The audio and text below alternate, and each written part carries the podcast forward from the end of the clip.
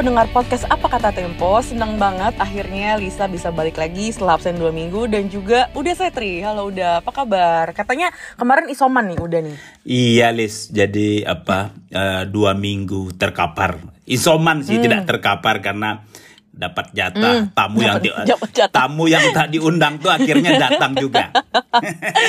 kan ini mas sekarang udah tinggal nunggu giliran ya udah kita kayak kapan ini kedatangan si corona ini ya. Oke, okay, um, kita hari ini akan membahas uh, soal uh, pembangunanisme Jokowi. Nah ini ini kalimat apa ya? Maksudnya kata istilah yang menarik nih udah ini terjemahan dari mazhab ini ya, develop developmentism. Yes, betul. Jadi mazhab yang sangat lama sekali. Jadi bagaimana bagaimana pemimpin gitu, bagaimana negara memandang soal apa yang paling utama dalam dia memimpin. Pembangunan ya pembangunanisme gitu. Developmentalism ya itu gitu jadi sebetulnya agak agak belibet di lidah ya. Tapi rasanya kita harus berani menggunakan istilah Indonesia mm. karena karena okay. lebih dekat dan familiar pembangunanisme. Mm. Oke oke. Nah, udah ini kan ada Desa Wadas di Purworejo ya di daerah Jawa Tengah. Ini sempat jadi sorotan uh, waktu awal Februari kemarin uh, karena ada yang beredar video-video diduga memperlihatkan kekerasan oleh aparat. Jadi ini kejadiannya bermula dari rencana Pak Jokowi untuk membangun bendungan benar di Purworejo. Nah, untuk bangun bendungan itu kan perlu material pemerintah memutuskan untuk menambang batu andesit yang ada di Desa Wadas sebagai bahan proyek eh, bendungannya. Nah, tapi uh, penambangan itu ternyata ditolak oleh sebagian warga gitu dan penolakan ini yang kemudian uh, mendapat respon pengerahan aparat dari pemerintah yang kemudian dinilai sebagai suatu gerakan ya, suatu uh, langkah yang mengintimidasi warga lokal. Nah, aku mau nanya dulu nih udah uh, update-nya sampai saat ini warga masih menolak, konsisten menolak atau sudah ada perubahan udah di uh, yeah. di lapangan? Ya, mereka masih menolak Lisa karena karena jelas lah dan harus menolak rasanya karena hmm. ketika mereka tidak menolak hilang itu kampung. Ini hmm. soal sejarah yang mungkin sudah beratusan uh, tahun dari kakek buyut yeah. sampai cucu-cucunya. Kemudian uh, tanpa babi bu akan hilang karena dia tidak menolak. Jadi jadi hmm. menolak rasanya adalah satu-satunya pilihan yang ada di di depan warga Wadas gitu karena ini menyangkut menyangkut tanah kelahiran kampung halaman hmm. dan dan sejarah gitu loh jadi jadi ini rasanya dinilai sulit kita membayangkan kalau ini mereka oke okay, kita rela kita ikhlas eh, kemudian karena batu andesitnya diambil kerusakan lingkungannya parah dan ada ada kemungkinan akan hilang dalam peta itu hmm. desa itu jadi jadi yeah. mereka sedang memperjuangkan hak mereka sedang hmm. memperjuangkan kampung halaman mereka dan sedang memperjuangkan sejarah mereka di sana. Hmm, oke. Okay. Nah, ini upaya-upaya warga Wadas itu apa aja udah dalam penolakan ini gitu?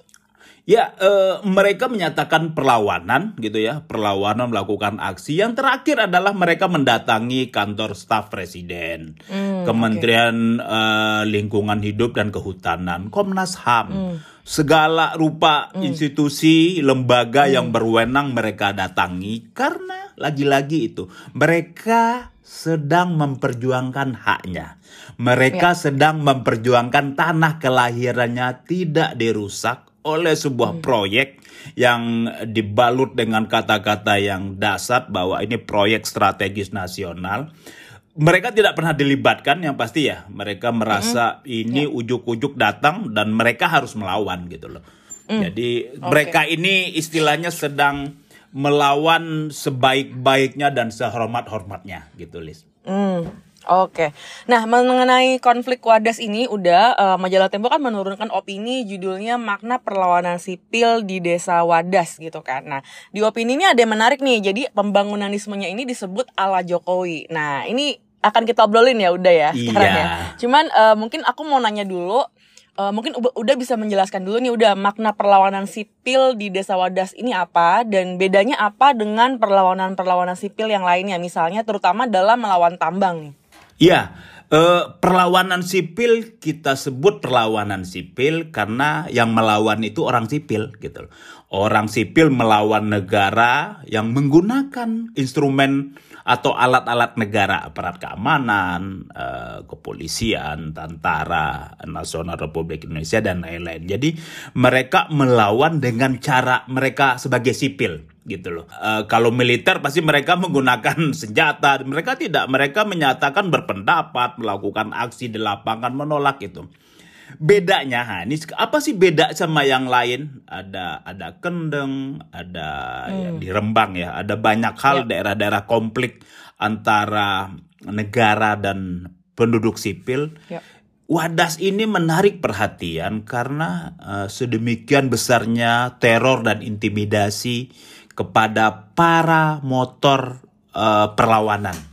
Ini kan hmm. ada simpul-simpulnya nih, ada LBH yeah. Yogyakarta, ada aktivis, ada yeah. ada penduduk lokal, ada seniman juga, ada dosen yeah. juga. Jadi mereka bersatu padu menyatakan uh, pendapat bahwa ini tidak boleh dilanjutkan karena ini akan merampas kampung halaman kami. Ini akan hmm. merusak sejarah kami dan kami tidak pernah merasa dilibatkan gitu. Jadi ya. ini yang menjadi pembeda list uh, mm lagi okay. covid semua orang uh, semua orang was-was gitu ya ke keselamatan tiba-tiba ya. ada yang main kayu dengan melakukan teror dan intimidasi dan mereka hmm. melawan dan itu memang langkah yang benar ya uh, udah pembangunanisme ala Jokowi ini gimana nih? Apa definisinya udah? Apa artinya? Ya, ini ini mazhab yang sangat lama. Jadi mazhab hmm. pembangunanisme hmm. itu adalah uh, sebuah cara pandang atau pilihan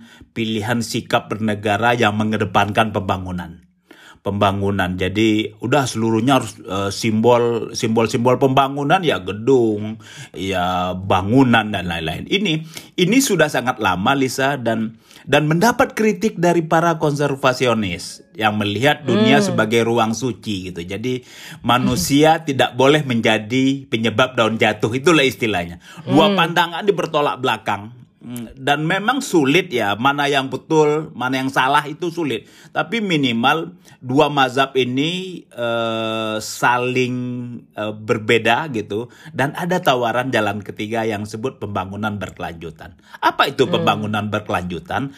Pembangunan yang memperhatikan lingkungan. Pembangunan yang melibatkan partisipasi publik.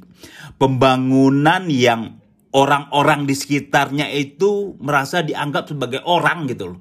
Tidak hmm. ujuk-ujuk dibangun tanpa mereka dilibatkan padahal ini ini lingkungan mereka gitu. Jadi bagaimana pembangunan yang mengedepankan kelestarian lingkungan gitu. Jadi ya ini jalan ketiga sebetulnya jalan alternatif yang tidak dipilih. Jadi ya. apa uh, pemerintah kita, Pak Presiden kita lebih memilih ya pembangunanisme. Seluruhnya harus dibangun. Okay. Gitu. Hmm, Oke. Okay. Nah, ada yang menyebut nih udah kalau cara-cara yang digunakan di Wadas ini seperti pendekatannya itu kayak ala-ala Orde Baru gitu. Nah, aku mau mau nanya nih, apakah sebenarnya pernah ada kejadian serupa nih udah? Ya, uh, jadi ini mirip Lis dan dekat-dekat rasanya lokasinya ya. Ini di ketika 1989 ketika ya. uh, Soeharto membangun Waduk Kedung Ombo di tiga kabupaten hmm. di Jawa Tengah. Soeharto menggunakan pendekatan yang persis represif untuk menyingkirkan para penentang gitu. Ini sama hmm. konsepnya itu waduk ya ini bendungan gitu. Ya. Jadi jadi pembangunanismenya se, se sefrekuensi nih setipe, sewarna, sebangun gitu. Jadi hmm. kalau dulu para penentangnya, para penentangnya itu langsung dilabeli, oh PKI. Nah ini orang yang tidak uh, setuju pemerintah. Sekarang juga orang-orang yang menentang dimasukkan dalam kelompok tidak menginginkan kemajuan. Ini semacam hmm. mantra ya, semacam ya. mantra untuk membelah publik ke dalam kelompok pendukung dan penentang pemerintah dan ini masif sekali di media sosial gitu. Jadi jadi uh, konsepnya, mazhabnya sama, cara penanganan juga sama dan perlakuan kepada para penentang orang yang memperjuangkan haknya juga sama gitu. Jadi sebangun dan sejalan ini antara Kedung Ombo dan Bendungan Bener. Oke. Nah, Di satu sisi sebenarnya bendungan bener ini kan mungkin dibutuhkan untuk mengantisipasi kekeringan uh, dan juga buat mengatasi kebutuhan pertanian gitu kan. Lalu udah ini sebenarnya gimana sih seharusnya kita bersikap ini ketika ada warga yang menolak wilayahnya jadi sumber materialnya gitu. Dan kalau nggak dapat pengamanan, bukankah ini bisa jadi konflik horizontal dengan warga yang mendukung? Iya, uh, bahwa uh, ini bendungan juga diperlukan untuk mendorong uh, produktivitas uh, pertanian, ya. Mm. Uh, tapi rasanya prosesnya yang menjadi kritik ya.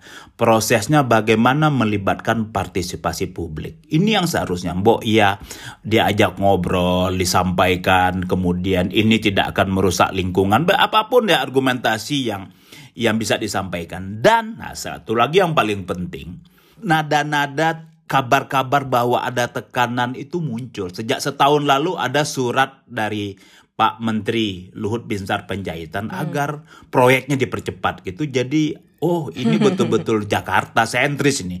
Bendungan dibangun di bener yeah. di di Jawa Tengah tapi eh, pesanannya Jakarta gitu. Jadi partisipasi publik yang kurang. Ini juga juga agak agak hmm. menurut saya agak janggal ya karena kita tahu bahwa Pak Presiden kita Pak Joko Widodo itu punya track record yang sangat bagus dalam melibatkan publik dalam kegiatan pembangunannya. Ya, kita tahu ya udah ya itu. Ketika dia menjadi wali kota Solo, ya. itu hmm. ada sebuah proyek pembenahan pasar dan pedagang hmm. kaki lima.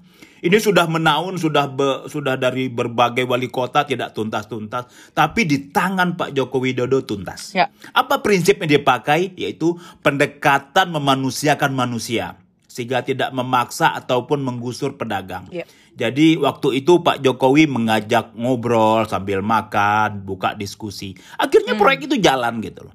Inilah kenapa ini tidak dipakai di dalam pembangunan Padahal track recordnya gitu udah Kok ada ya, udah kita semua ingat ketika Pak Betul. Jokowi berhasil ketika masih jadi wali kota gitu. Wali kota sangat humanis. Yep. Jadi orang itu merasa dianggap sebagai orang, sebagai manusia gitu loh. Dan rasanya sih ketika kita, pemerintah punya argumentasi yang kuat bahwa uh, ini akan memberi manfaat yang besar. Itu sangat mungkin terjadi dialog dan hmm. diskusi dengan penduduk Wadas misalnya.